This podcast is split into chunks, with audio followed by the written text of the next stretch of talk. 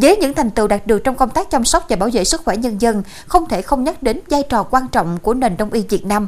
Tại tỉnh Bến Tre, hoạt động của các phòng khám đông y không chỉ phát huy thế mạnh của mình để chữa bệnh cho nhân dân với phương châm thầy tại chỗ, thuốc tại nhà, mà còn phục vụ người bệnh bằng tất cả cái tâm của người thầy thuốc.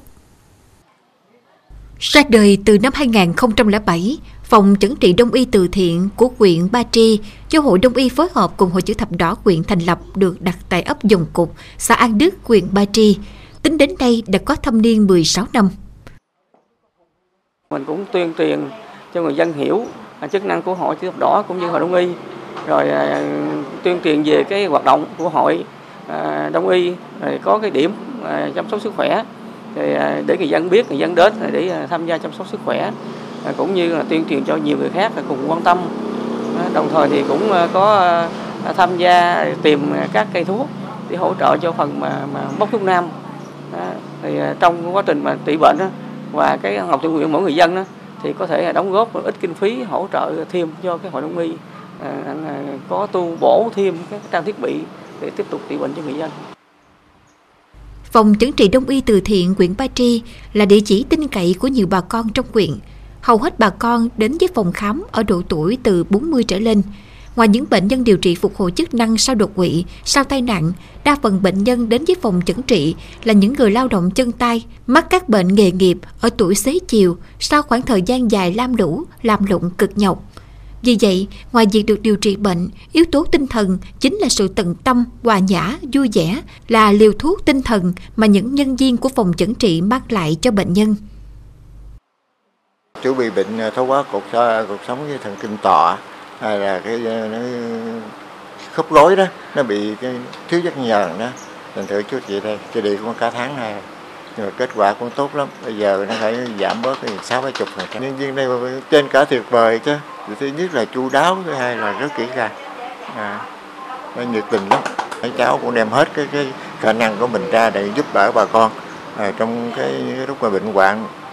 Và không phân biệt giàu nghèo, cái gì đó, đó là rất tốt.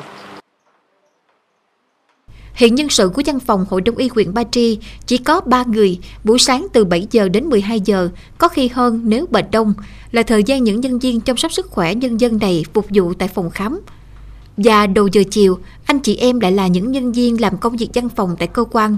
So với đồng nghiệp học cùng ngành làm công tác tại các bệnh viện, trung tâm y tế, nhân viên của Hội Đông y thiệt thòi hơn rất nhiều. Bởi ngoài mức lương hệ số theo quy định, anh chị em không có khoản phụ cấp nào khác. Riêng khoản tiền nhỏ bệnh nhân tự nguyện đóng góp vào thùng thiện nguyện chỉ dùng vào mục đích mua kim, bổ sung máy móc để phục vụ lại chính bà con. Do nhân sự ít đó thì làm ở đây thì khoảng cũng hơi trưa, nhưng mà chị em thì cũng phụ nhau làm nha chị, chứ không có, cũng vui vẻ. Tụi em thì cũng thích làm từ thiện, làm, cho nên là đã xin vô đây làm để giúp đỡ bà con, chăm sóc sức khỏe cho bà con. Gần mười một giờ trưa, Phòng Chẩn trị Đông y Từ thiện huyện Ba Tri vẫn tiếp tục đón bệnh nhân. Những người bệnh đến vào giờ này, nếu không là những công chức, viên chức tranh thủ kết thúc buổi làm sớm, thì cũng là những người lao động sau buổi làm đến phòng chẩn trị để được xoa bóp, bốc thuốc, châm cứu, chiếu đèn, trị những bệnh nghề nghiệp như đau lưng, nhức mỏi, đau khớp. Vậy là thêm một buổi làm việc mà những thầy thuốc ở phòng chẩn trị Đông y này sẽ trở về nhà để dùng cơm trưa lúc mọi người đã đi làm chiều.